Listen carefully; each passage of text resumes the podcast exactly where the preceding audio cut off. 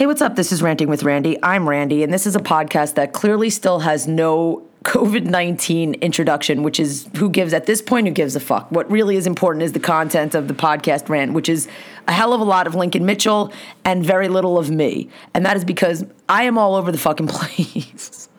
Obviously, clearly, when am I ever focused? And Lincoln is focused, and Lincoln has thoughts, and Lincoln has feelings, and Lincoln has a lot of things to say, and yet he manages to tie it up in a nice little, like, under 40 minute bow, even though his goal was 30 minutes, which is a hell of a lot of pressure, even though we don't really time this shit. Uh, he is able to concisely and express himself in a way that I am clearly not capable of doing. I have no concept of time. I clearly refuse to have a concept of time. I also can't keep up when you drop names like Myrtle, his Aunt Myrtle, into the conversation. And uh, my brain immediately, I'm immediately reading Dr. Seuss and Myrtle the Turtle in my brain and get completely derailed and thrown off the topic while Lincoln continues to plow straight ahead and stay focused. Uh, how could you not?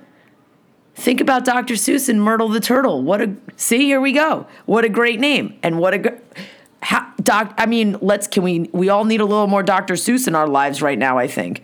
But maybe that's just me. It's probably just me. And the more important thing is is everything that Lincoln has to say about the protests, about uh, the civil unrest, about the fucking crimes against humanity, and the actually what's interesting is the constitutional conundrum that that some members of the military uh, find themselves in. Uh, and as usual, Lincoln puts together his thoughts all under 40 minutes because when he has a goal, he he sets his mind to it and he sticks to it.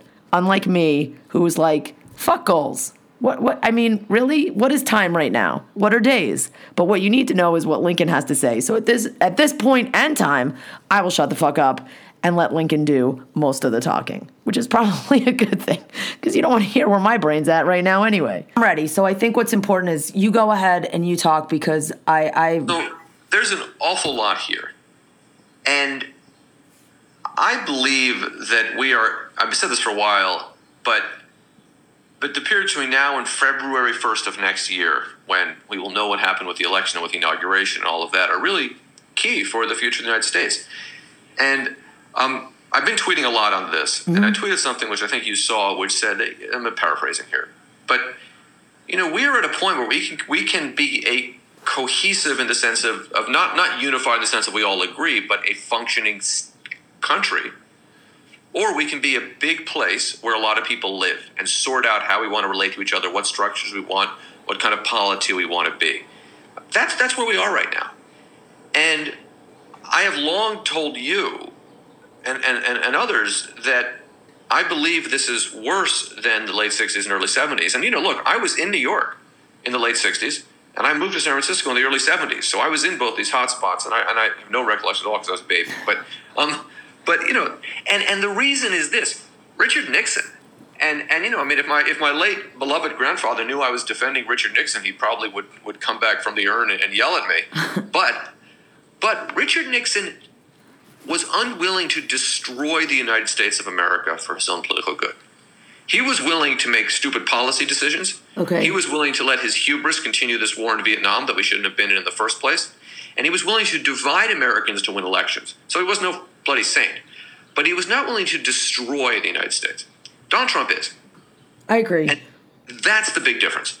So I want to go back to that, but I want to just touch on something because this is too important to um, to forget because I'm about to. We know, you and I know, and presumably anybody listening to this knows that COVID nineteen didn't go away. I know. Even though the weather got nice, even though Donald Trump said it went away. Even though, frankly, a lot of good liberal people who don't like Donald Trump are acting as if it has gone away. And I'm not talking about the demonstrators. Right. Um, but it has not gone away. And with regards to the demonstrators, I would say the following. You know, um, Kareem Abdul Jabbar, uh, who was a native of, North, of Manhattan, uh, wrote a great piece about this. And he said, For my community, and Kareem Abdul Jabbar is African American, uh, the, the racism is a more dangerous virus than the COVID and we're going to be out here making these decisions, and I and I and I honor that. I mean, I, I don't.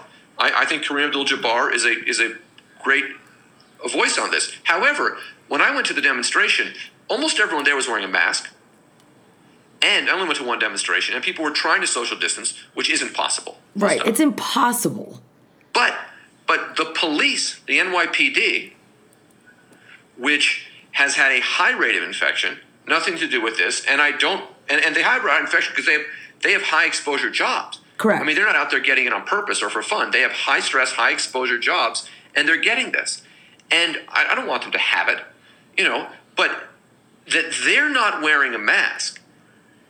Any policeman who's not wearing a mask at one of these demonstrations should be fired tomorrow. Full stop. I agree with you. And- I don't understand it. So that so, so so that is infuriating because and the reason is this is that the extent to which you accept the biological reality over which you and I and everyone else in America has very I mean unless you're a super super scientist has no control over right we cannot control the biological reality of COVID-19 we can hope it goes away we can hope we get a vaccine soon we can take you know what we think are healthy precautions what you and I might think are healthy precautions social distance don't go out much wear a mask but we can't make it go away unless till we get a vaccine. But it's also just let me say, in, in deference to just like the beat cops that everybody sees standing around, falling into formation and, and lining up.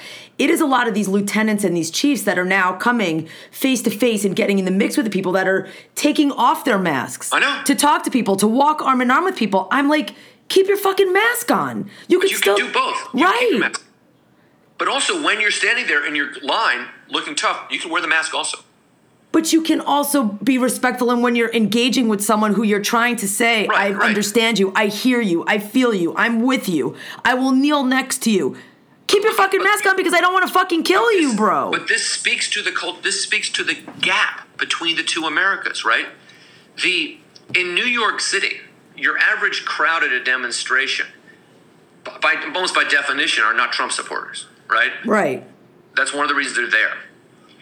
If you're not a Trump supporter, you are more likely to believe the scientific reality. Now, now your political ideology should have little to do with your understanding of science, but unfortunately, this day and age, it does. Right. It does. And your average cop is much more likely to come from a community where they don't believe the science. So when, when that cop takes off their mask, his mask, in most cases, on his her mask, he or she may not even realize that that because they don't accept the basic truth, and that speaks to the difference here. But the Yeah. bottom line is that we have a governor who has made the policy clear, and we have a mayor who has, in his own way, supported that policy. So wear a mask when you're a cop. Wear a mask when you're at a demonstration. It's our own health we're trying to protect.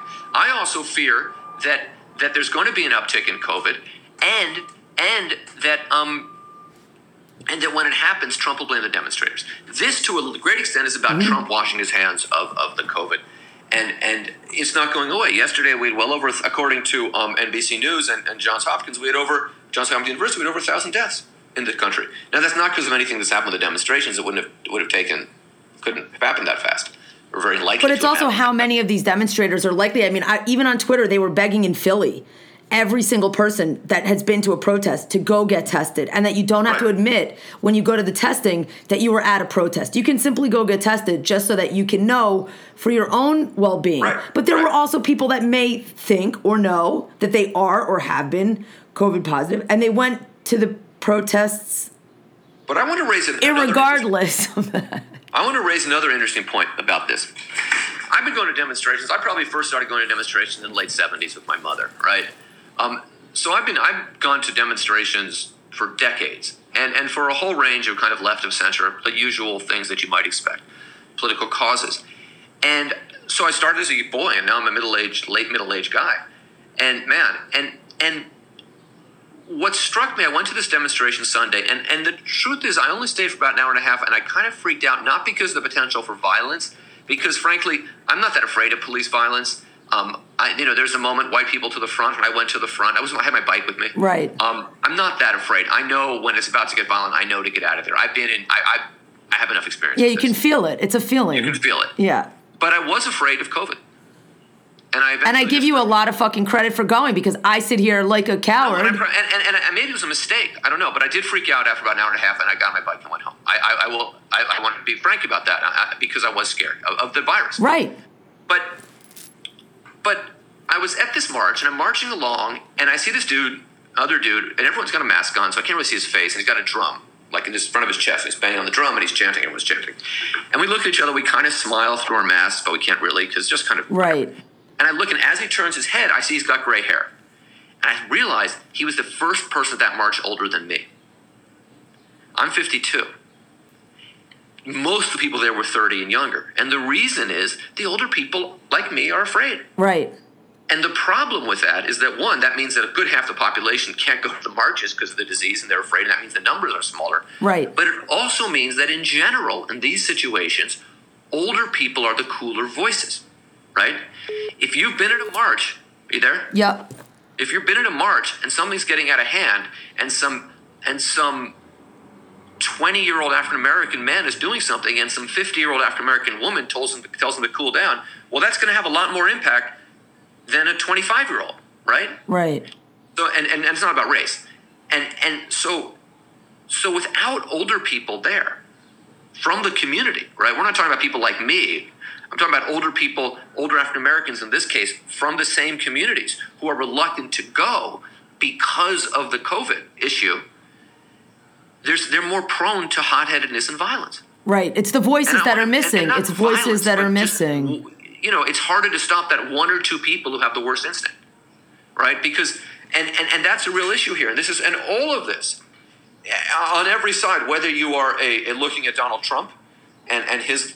Well, you it's know, like that anywhere. Anytime you go somewhere and look and you see a familiar face from a community or a neighborhood, it gives Right. you some type. It gives you some type of reassurance or comfort. Like a somebody that's not going to let you get hurt. Somebody that's not going to let you make a mistake. Somebody that is not is going to look out for your well being. Like I think that that's important, and I think that that is honestly part of the struggle of a lot I of people. remember- My first semester in graduate school in New York, I was in my early 20s, and it was the first Gulf War.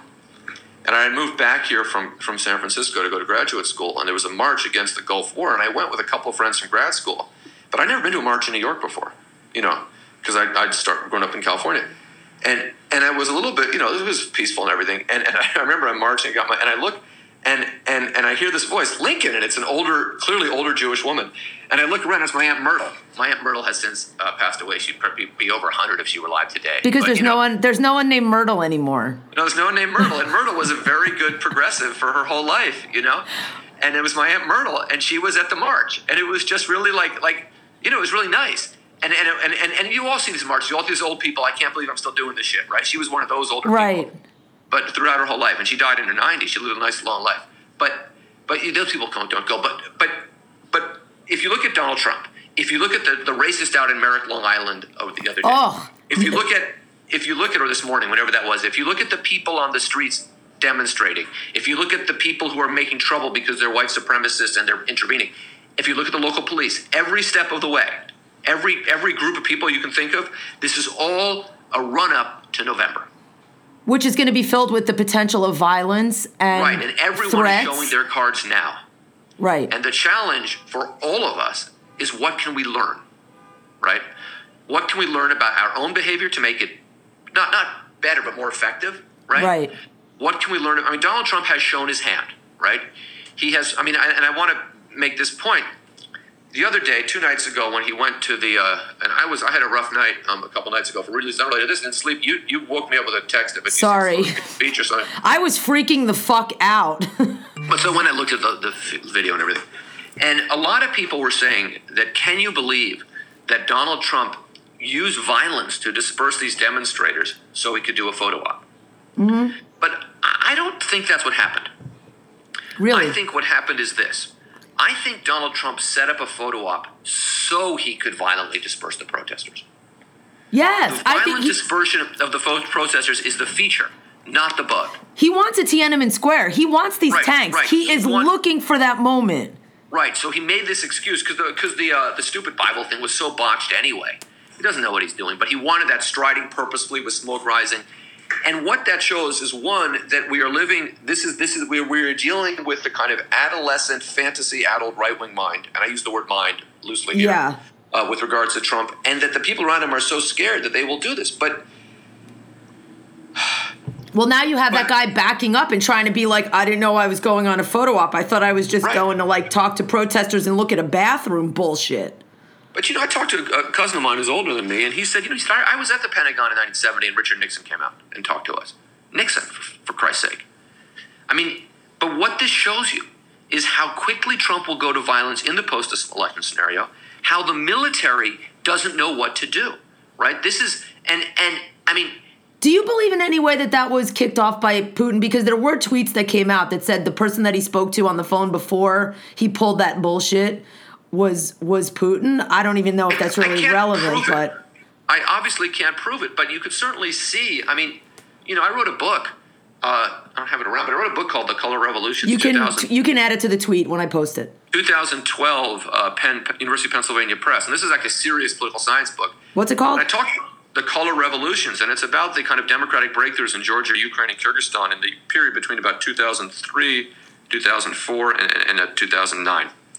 That window, 2003 to 9. And, and I talked a lot about how Putin, who was president, he was in Russia at the time, looking at these authoritarian, or in the case of Georgia, not authoritarian, semi democratic leaders being overthrown in his neighboring countries and how that scared him, right? And that one of the things that he learned from that was to crack down early. Don't let the movement get strong. And I could look, who the hell am I? It was a conversation with Donald Trump and Vladimir Putin. I mean, I'd kind of like to be a fly in the wall, and I'm also grateful that I can't be, right? Right. But it's certainly it's certainly possible that Putin said, "You want to stop this? You got to stop it now." Well, the fact that Mark Certainly Meadows gave credit to Ivanka Trump was also so vomitatiously nauseating that it was her that put the whole idea together, and it was her her brilliant plan. I don't think that's credit. I think that's passing the buck.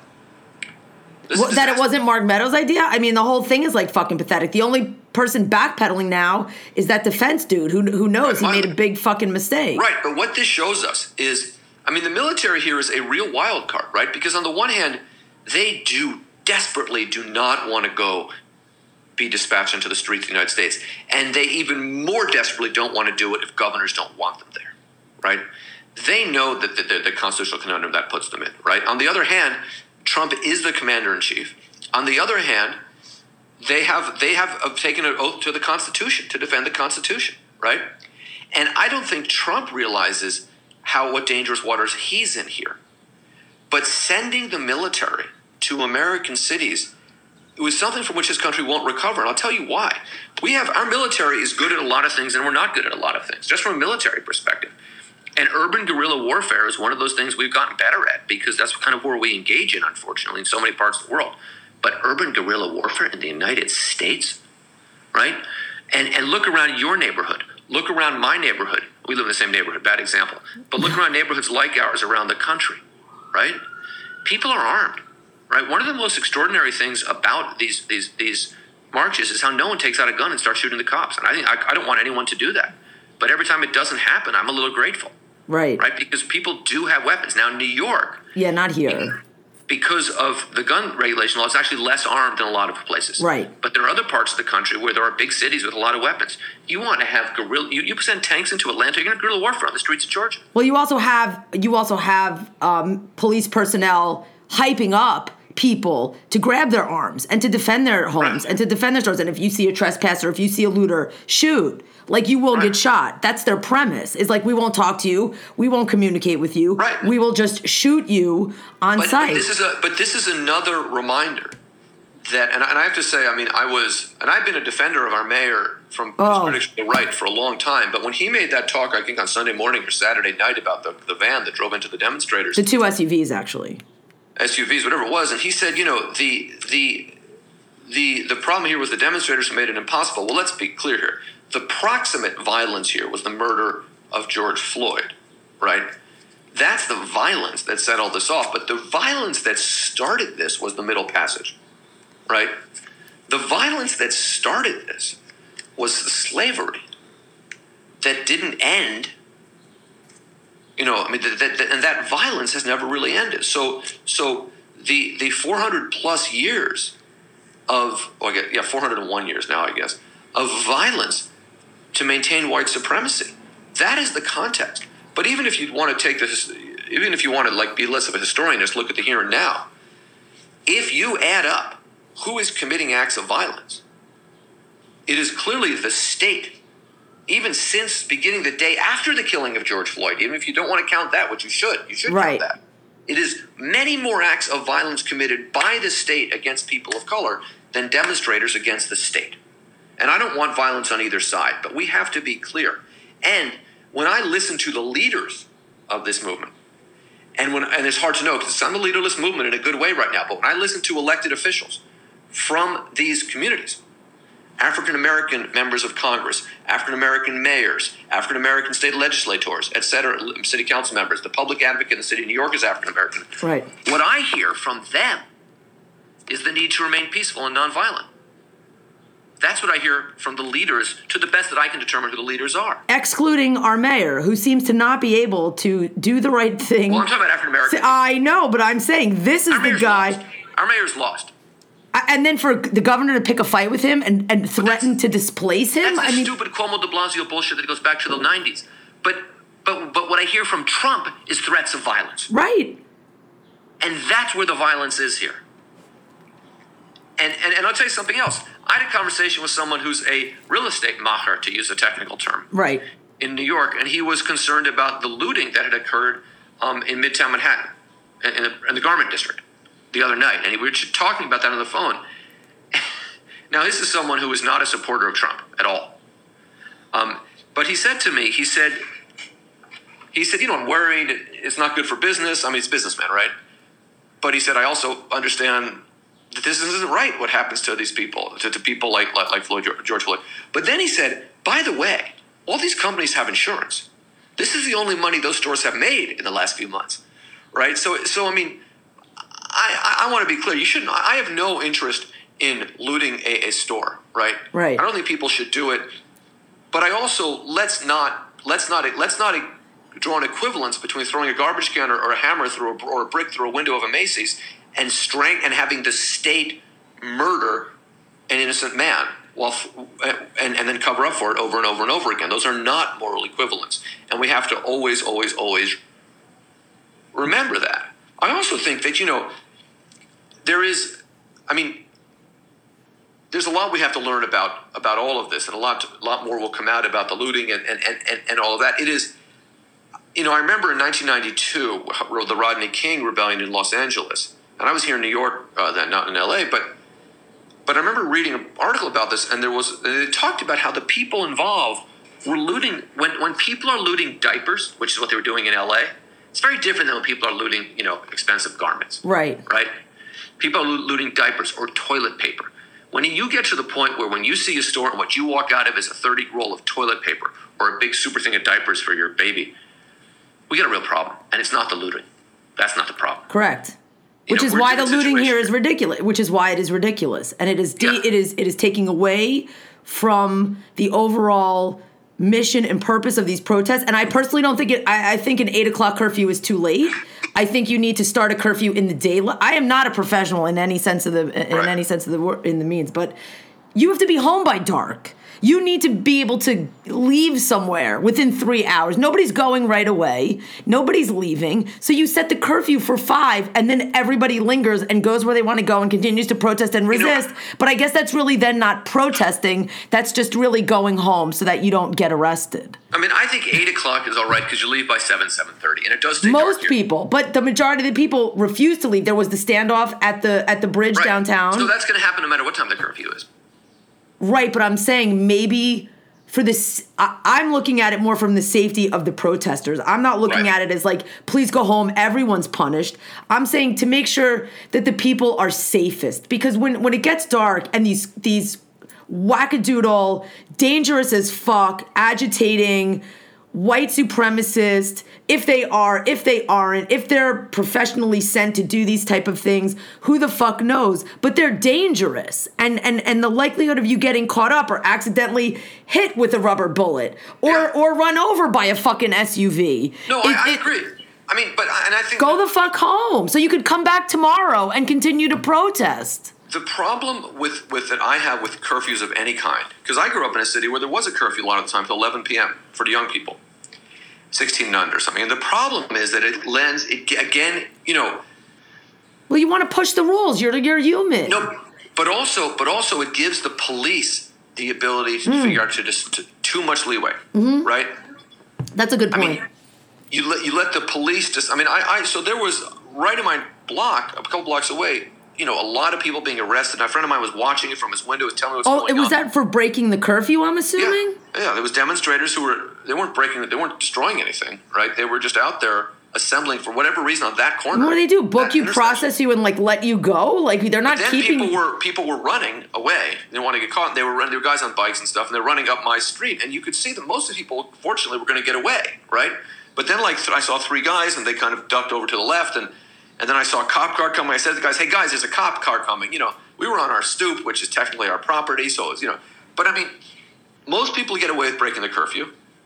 The police decide who they, and then the police have this. What I think we, I've heard a lot about this kind of various chokeholds that they're trying to make illegal in different local police forces. I support all of that, but I'm also struck by how many times, you know, look, I have no, I have no illusion that being a cop is an easy job. Being a cop is a difficult job, especially if you try to do it right. Mm-hmm. It's a difficult, difficult job, and it's also an important job. That doesn't mean you can be racist when you do it. Right. It doesn't mean that you can commit gratuitous acts of violence when you do it. And even though the policemen's unions tend to be more focused on on guaranteeing the right to the police to be racist than to actually negotiating good labor deals, they get they're paid reasonably well. And I think I don't have a problem with that. But I think if the city of New York or Los Angeles or San Francisco, Chicago, whatever, is going to pay police reasonably well and give them reasonably good pensions, then we, the taxpayers who are paying those people salaries, have a right to demand that we want high quality, law abiding police officers. Well, somebody made a really good And- point that if you were a doctor and you committed like some type of like crime again, like against the code of your job, Right. you would be fired, and you, that Right. record would then follow you to any might to other jail. job. yes, you might go to Right jail. now, if I commit, if, if a cop commits a crime in, in Camden, it's not on his record when he applies for a job in New York. Right. There is that problem of the roving of the roving But, an, cop. but what I see at these demonstrations is how many times do you see the cop commit the gratuitous act of violence after the person has been arrested? I'm not sure that all that violence is necessary to arrest him in the first place, but I've seen videos of cops just spraying people while they have their hands behind their head. I don't care what stress that policeman goes on, is under. That person should be fired and lose their pension. You cannot police by making examples out of people. You cannot. You cannot. The idea that I'm going to stop hundred people by by beating the shit out of one of them can should not be legal. Right. But that still seems to be how this functions, right? So, so I understand the police can't arrest everybody. There's just you know, let's say, let's say, for the sake of argument, hundred people stream into Macy's and start stealing shit. I understand that the police can't arrest all of them. If the police can, police can only catch three of them, then what they should do is treat those three of them lawfully. You want to arrest them because you think they broke the law? Fine. You want to press charges because you think they broke the law? Fine. Then there's a legal process. But you cannot beat them up because you're angry at the 97 who got away or because that person is black or whatever. And that is what we see over and over again. And of course, there's a racial dynamic to it. Of course, there is. I'm not saying there isn't. But that, so, so while we look at the kind of big picture, uh, Derek Chauvin and all those other three cops, I think, should be tried with murder and go to jail for a long time, right? I think the cops who did who killed Eric Garner, same thing, right? Over and over and over again. The individual police should go to jail for a long time, but the culture within the police department has to change in many, many ways. And and and, and you know, maybe we end on this, but Joe Biden, and, and I wish that the media gave Joe Biden some more attention because he's beginning to say some interesting things. Uh, Barack Obama's going to speak tonight in a town hall. That's going to really piss the bunker bitch off. Yeah. I mean, that is And- shit's going to go bonkers because But, but go back and look at Biden's speech from yesterday. Because Joe Biden, who is a career, let's be frank here, a career politician, right? right, Who who is just nothing to the I mean basically comes out of the mainstream of the Democratic Party, mm-hmm. right? Now that mainstream has moved a lot to the left since he came, since he first became a public official in the seventies, or first became a U.S. senator in the seventies, early seventies. But Joe Biden's, who could be the next president of the United States, speech on race yesterday was extraordinary. I have never heard a candidate for president was the party's nominee as progressive on race, and that includes Barack Obama in 2008, 2012. Biden understands that where the center of gravity for white America has moved on this, and it's mostly younger white America, under say 40. And hey, I want to be in that. I want to be in that. I, I do too.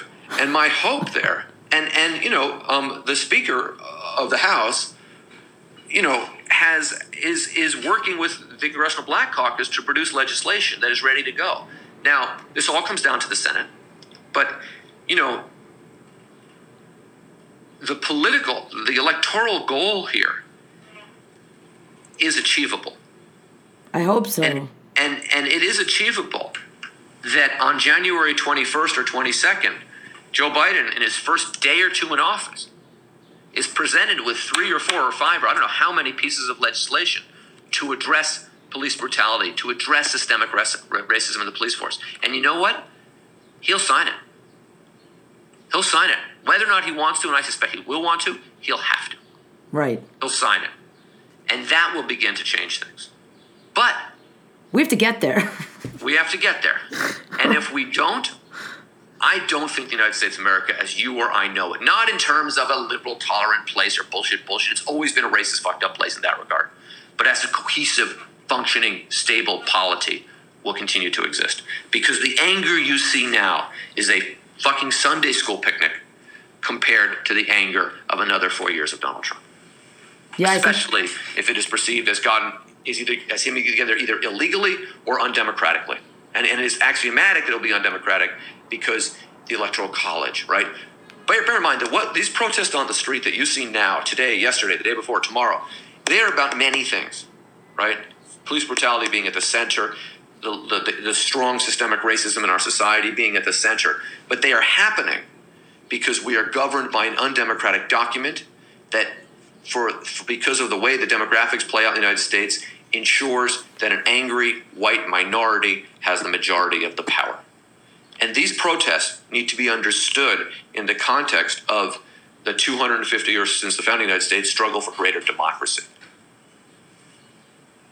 Well, that's hopeful. I, am going to find that there's hope in that, Lincoln. I think there's like a glimmer of hope there in is, there. There is in the meantime, we got to just get through the pandemic. I think that the thing that is it's the pandemic that's not going away. I mean, people are going to have to vote. People are going to have to stand in line. People are going to have to overcome their fear to leave their house. And if they don't get a mail-in so ballot, if they which is being looked over because they don't even have the death sadly they don't even have the death ticker up on any of the major networks anymore nope, like nope. they did so it's it's bad, almost like if you don't as old this is for trump anything is better than that death ticker we're at 106,000 votes, uh, deaths, deaths, right? That means that by. Oh, please don't do the math. No, hold on. hold on. I, I was terrible at math in, in, terms of how to, how to punch it into a calculator. I'm good at math itself. I'll get you an abacus because I can't do any math. If we, if we average 640 deaths a day, there will be over 200,000 by election day. That in itself should cease him to exist as as anyone competently capable of, of winning. But you know he's going to cheat. You know he's going to use threats. You know he's going to use you know and by any means necessary. And he won't leave if he loses. Which is a whole nother issue. Yes, that I'm writing about right now. In a, okay, well you'll let us know when that article is available yes. and where we could find it, and I'll put you'll send me a picture of your book, and I'll put up the I'll put up the book so that people can look into the book, and I'll I don't even what to tell. I don't, I don't want to tell anybody not to protest. I just I just want to tell people to be safe and wear a mask or do what you can from your couch where you feel completely inept and useless still. But I, I, I can't. I'm gripped by the fear of, of being in a we crowd. Have to find ways to protest with, and, and this looking forward to the post-election scenario, honoring the, the, the necessary health requirements, because I mean, and I'm beginning to talk to some people about this, but you know, I mean, this is the wrong thing for New York City, but you know, massive car caravans, right? I'm just thinking out loud. General strikes, right? Yeah. Going out at noon and just blowing whistles or something for 20 minutes every something. You know, there's got to be ways because it isn't safe. And I know people who want to be there. I mean, I have a guy in my neighborhood who's 21 years old, right? And he's a he's a real radical guy, and and he really wants to go to these demonstrations. His parents are older, right? and they're like, and, and they have some health issues, and they're like, you cannot go. Right. Like, and they're right. They're his parents are 100 percent right. It's not safe. He lives with his parents because you know no one has a fucking job right now. Right? Oh, well, And he was let's not go there. All right. No, we can. like you can't, you can't, you know, it's, and there's a lot of people who live with their parents. I mean, some of those demonstrators are coming back to 70 year old grandparents, 55 year old parents, right? I mean, serious shit. Serious shit. Well, let's hope for going away just everybody's because the sake. weather's nice.